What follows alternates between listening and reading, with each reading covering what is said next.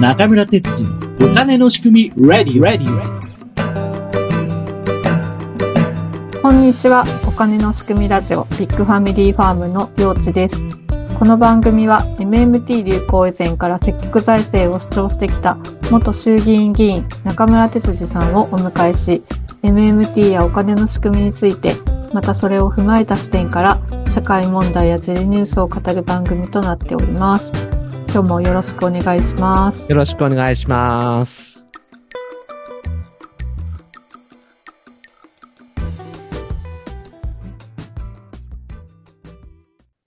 え本日は日銀がついに政策を変更するのではないかという。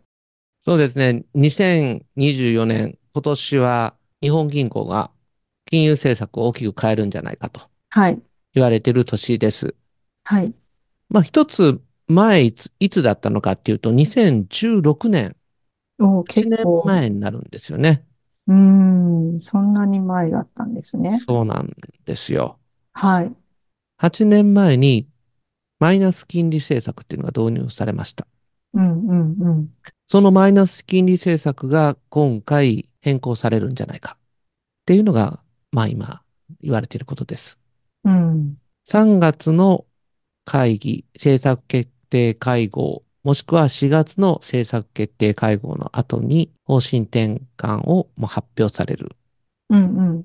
のではないかというのが大多数の見方です。はい。さあそこで今までなぜ逆に上げられなかったのか。うん。まあ、今回その上げたからといって、マイナス金利がゼロ金利になるだけなので、たかだか0.1%なのでですね、まあそうですね。だうんけど、マイナスになっていたものが、ゼロ金利になるっていうだけでも、8年も変わんなかったんでですね、結構大きなインパクトのような印象はありますよね。そうですね。はい。何が変わって何が変わらないのか、うん。そのあたりのことをちょっと考えていきたいなと思いますね。はい。そしてまあ、今までですね、なぜ変わらなかったかというと、うん。黒田総裁はもともと2013年に総裁に就任したときに、はい。 2年で物価上昇率を2%にまで引き上げていくと。はい。それまでは異次元緩和を行うと言ってやったわけです。うんうん。ただ結局、まあ2年経って2015年春になっても、うん全くその兆しは見えず、日銀何やってんだって話になったわけですよね。そうですね。まあ異次元緩和、超、超、超緩和っていうのをやったわけですけれども、うん。何もできなかった。うんうん。さあ、そこでどうするかということなんですけれども、まあ、あの時なんでまあそうなったかっていうとですね、は日い本。は大量に国債を買ったわけです。うん。で、買った分はどうしたかっていうと、0.1%の金利をその当座預金につけたという、 なんか禁じ手みたいなことをやったわけですよ。債が市場にない状態にして、日銀当座預金の金利を上げた。そういうことです、そういうことです。ああ、だからわざわざ民間銀行が国債を買わなくても、日銀当座預金で0.1%ついてるから、一貫みたいな。はい。ああ、そんな美味しい話ないじゃないですか。そうですね。 貸す貸し出ししなくても。うん、ね、どんどんこう、利子収入が入ってくる。うん、 208兆円だったので、0.1%というと2080億円です。うん、巨額の2080億円が毎年毎年金融機関に利払いとして日本銀行から入ってくる。そんなことして別に貸し出しをしてリスクを取ってうん。利益を取らなくてもいいじゃないかっていう話になってきますよね。そうですね。うん、まあ、このようにして、金融緩和をしてもなかなか貸し出しが増えるってことにつながらなかった。うん、うん、ということで、さらに金利の出発点である政策金利を下げようと。うん、まあ、まあ、オーバーナイトって言いますけども、1はい日のうん、貸し借りにつく金利のレート、うん。それがまあ一番最初の、一番低い金利になりますので、そこをさらに下げることによって全体の金利の水準を下げていく。うんうんうん長期金利って言われる10年ものの金利も下げていくっていう政策を、マイナス金利政策を導入することで取ろうとしました。はい。で、これがずっと行われてきたっていうのが、イールドカーブコントロールという、 よくわからない 名前ですけれども、いいですね。はい。まあ、長期金利を下げようと思ったら、出発点である小短期金利を下げると、うん。長期金利も下がっていくので、うんうんうん。そういうふうな形で長期金利を抑えていって、全体の金利水準を下げることによって貸し出しも貸し出しやすく、低借り金やすくはいしたということですよね。はいうんうんうん。そんな、そんなうまいこといくかと、私は。そう金です融ね。緩和、異次元緩和の時から言ってたんですけれども、うん、でも多くの、まあ、政府も、その日銀関係者も、経済学者なんかも、その金利さえ下げれば、みんな借りるんだと。で、借りる人が増えると、世の中に流れるお金が増えるから、景気は良くなって、物価も上がるんだという考え方だったわけですよね。そうです、そうです。うんうんうん。うん。だけど、それでも上がらない。 なぜだっていう話でうすんよ。うんうん。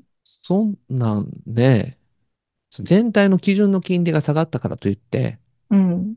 お金を貸すかどうか、貸しても返してもらえるかどうかっていうのは、うん。その企業の収益性がどうであるかっていうことと直結してきますから、うん。うん。景気が悪い時に金利下げられても収益性上がらないので、借りることできないですよね。そうですよね。本当に売れるかどうかわからないのに、工場を新しく建ててとかって、で、普通考えないですよね。 うん。そして、ずっと賃金が下がってるじゃないですか。うん。上がってる中でお金が回ってない、はい。出ない、そういう中で設備投資なんかしないですよね。そうですね。うん。だからどう考えても金融政策には限界があって、うん。金融政策が効いてないんだから、うん。財政政策を使ってはい。消費力を回復させないといけないっていうことに論理的にはそうなるわけですよ。ええ。それをま あ、しつこく言ってるわけですよね。 私たちこがのね。お金の仕組みでもね。はい。はい。なのに実際、安倍政権でやられたことっていうのは、二度の消費税の増税です。うん。消費をひよ冷え込まさせる消費税の増税をやっといて、うん。いくら金融緩和をやっても、借りる人はね、ね。う、うんん。出てこないですよね。うん。ということで、今回、まあ、ようやく節目が来たと言われてるっていう状態です ね。賃金が上がってきたから。何をもってそうなるのかなって私とかは不思議なんですけど、はい。その物価上昇っていうのが、結局コストプッシュインフレにうん、うん。よるものだったわけなんで、でもそれでぼ物の値段が上がったけど、あの、働く人たちはそれを買えないから、しぶしぶ賃金も上げようって、まあ、若干なってるのかもしれないんですけど、でも別にこう景気が良くなって賃金が上がってるっていうわけではないですよね。そこですよね。そこをどう見るかっていう話です。う。うんん。で、今回、日本銀行が判断の基準にしてるのは、春闘です。はい。春季て生活闘争、春季生活闘争と言われている労使間の交渉です。うん。この春闘の集中回答日と言いまして、大企業中心の、まあ、労使間交渉なんですけれども、その使用者側、経営者側からの回答が3月13日うん。に回答されることが集中していると。うんうんうん。ということになってます。それを集中回答日という言い方をします。うんうんうん。春闘で経営者側がうん条件を回答する。労働条件の回答をするうん。のが集中回答日ですね。はい。で、そこで、今回も去年に引き続いて賃上げを大企業は言ってくるんじゃないかっていうふうに言われてます。うーん。まあ、大企業余力ありますからね。そうですよね。うーん。で、問題は、これによって、勤労者の7割が勤めている中小企業がうん。賃上げをしていくのかどうかそうですね。ということですね。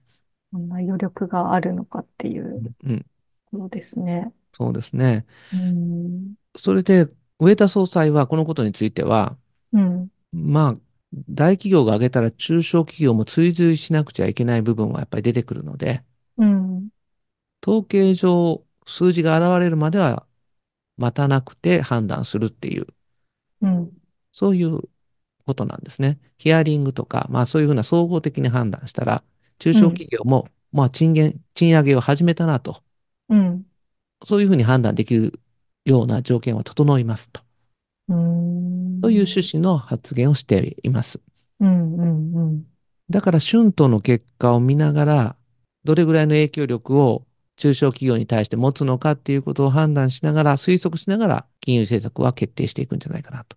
うん。うん。うん。そうすると、まあ3月、4月っていうのは一つのあり方かなと思いますね。うん。でも本当にやってるのかってことですよ。そうですね。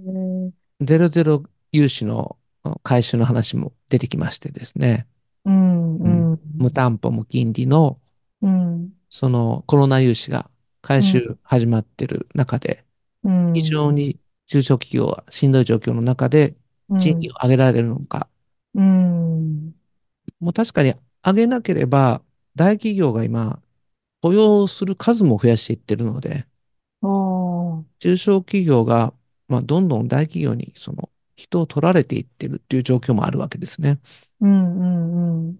そうすると、まあ、賃金が上がっていく中で、働く人が確保できなくて倒産していくっていう企業は出てくるだろうと思えば思います。うんその中で賃上あの賃上げができない状構造の中で、利上げを本当にできるのか。だからそこがまあ3月、4月の政策決定会合の中で議論されることでしょうね。でもこの間、勉強会でも地方の声聞いた限りにおいては、うん。東京は賃金上がってるでしょうけれども、そうです地方はどうなのか、うん。特に地方の中小企業は上げられるのかって言ったときに、日本銀行との判断とは違うかもしれませんね。そこを見てそこを判断するのかですよね。うんうん。また金利を上げてしまうと今度はいろいろな副作用ができてきます。金利が上がるということになると、今金融機関が持っている国債もすべて含み損を抱えることになります。うん。あ、含み益が減るという形かもしれませんけれども、うんうん。低金利の時代に買ったものが金利が上がると、うん。まあ、評価額は下がる形になります。そうね。うん。あもちろん、あの償還期、満期まで持っていると元本は返ってくるので、うん。まあまあ、あのそこまでしっかりと持っていけば、別に問題はないといえば問題ないんですけれども、うん。今処分しようと思ったら大変なことになるということにななるので、うんうんうん。まあ、そういう含み損を抱えた中で、とかまあ含み益が減った中で融資をするリスクを金融機関が持てるのか、ということになってくると金利が上がった状況でまあリスクを取って貸し出しするマインドが金融機関にこう起こってくるのかうん。いうところが、まあ一つの論点になるかなと思いますね。 うん。なんか一息きついちゃうんじゃないかっていう感じがしま すね。マイナス金利で緊張してたのが、ゼロ金利になって、ちょっと緩んでしまって、もうちょっと貸し出しそんなにしなくてもいいか、うんそうですね。気持ちになりかねないなっていうのが一つありますよね。うん。うんそれから株式市場はやっぱり債券市場の、まあ、金利が上がるっていう形になりますと、うん。債券の利回りの方が相対的に有利だというふうに考える可能性が高くなりますので、株式市場から債券市場に資金がシフトする可能性がございます。うん。なるほど。で、そうすると株式市場の、あの、資金が流出することによって、うん。株式の、まあ、価格が下がっていく可能性が出てきます。そうすると株式で、まあ、持っている経済主体は資産構成の株式の部分が含み損で生まれてきますので、うん。融資を受け入れにくくなるとかですね。うんんんそういう可能性が上がってきますね。うん。ということで、まあ、債券にシフトするということは、それだけ、まあ、負のインパクトが掛け算で株式市場に来るので、うん。株式を持っている企業の、まあ、時価総額みたいなものも下がっていくので、うん。こう、株式の市場に関して、こう、負の、こう、スパイラルで、そ株式市場からお金が出ていって株価が下がっていく。時価総額が下がっていく。う。うん。という負の資産効果っていうのが出てくる可能性があります。今のじょ状況っていうのはアメリカの株高を背景としてて、アメリカの株が上がると資産効果が生まれるので、それでうんまあ、アメリカの外国人、アメリカに投資している外国人が日本株を買う余力が出てくるわけですね。あーそれでまあ、アメリカの株式市場と日本の株式市場が連動する形で上がっていくっていう、そういう仕組みがあるわけなので、まあ必ずしもあ円の利上げをすることによって、もう直接下がるのかっていうと、まあ、アメリカでのその上昇圧力とっていうような形で、どっちがどう強く出るかはやってみないとわかんないかもしれないですね。だけれども、一国内だけで考えると、債券市場うにん資金がシフトするっていう可能性が高くなるっていうことなのあで、りますね。株式市場にとってはマイナスの要素になってくるということになります。うんあともう一つうんうはん株式ともう一つ大事な不動産ですね。住宅のはいは方の、いはいあの、今、まあ住宅バブルとも言われている状態がちょっとうん陰ってくる可能性はあります。うん特に、まあ今、巷で言われているのは不動産の在庫がうん、不動産業者が持っている住宅の在庫が増えているっていうことが言われているので、住宅価格ちょっと下がり始めてる感じがいたしますう。んうん。まあ、定点的に見ていくと、あ、ちょっとうん下がってきてるなとか、この物件なかなか売れないなとか、そういうのが見て取れるようになってきてます。で、ここで金利が上がると住宅ローン金利が必ず0.1%上がります。上がりますよね。 そうするとまた買えないくなってくるから、価格が下げないといけなくなりますもんね。というような形で、住宅価格が下がる形で不動産価格が全体的に下がってくる。そうすると不動産を担保にいろいろ借りるっていうことをやってた人たちが借りにくくなりますよね。ということで、あー負の資産効果っていうのが、株式だけじゃなくて、うん不動産の方にもやってくる。ダブルでこうのん負の資産効果が生まれるっていうのが、この利上げの特徴かなと思います。ということで、まあ今回ですね、賃上げがうんできるようになったから、利上げをすると日本銀行、今年2024年判断する可能性が高いわけですけれども、そのマイナスの効果っていうのも、どうやって見極めてやるのか、なかなか難しい判断を日本銀行は背負わされることになるんじゃないかなっていうのが私のうん正直な感想です。なるほどね。やっぱり財政政策はもう何にもできないと思っている人が大半な中だと、このマイナス金利ずっと8年も続けてきて、景気が良くならないんだから、 だったら上げる、上げてみたらっていう、 なんかすごい短絡的な行動のように も見えるんですけど、まあ、あげ、あげろあげろみたいな声も多いのかもしれないですよね。 そこに日銀がどう対応していくのかね。冷静にしっかりこう、賃金上昇の状況とか、景気の動向を見て判断してもらえたらいいなと。 なんかもうここは願うしかないなっていう本当ですね。うん、感じですね。うん。はい、今日もありがとうございましたありがとうございました。感想やご意見、ご質問、こんなテーマで話してほしいというリクエストなど、お便り専用フォームを概要欄に載せていますので、そちらからお寄せください。毎月お金の仕組み、ズーム勉強会を開催しています。参加は無料です。どなたでもお気軽にご参加ください。スケジュールは中村哲司さんの X でポストしております。ぜひフォローもよろしくお願いします。SNS などで番組を広めていただくのも大歓迎です。では、次回をお楽しみに。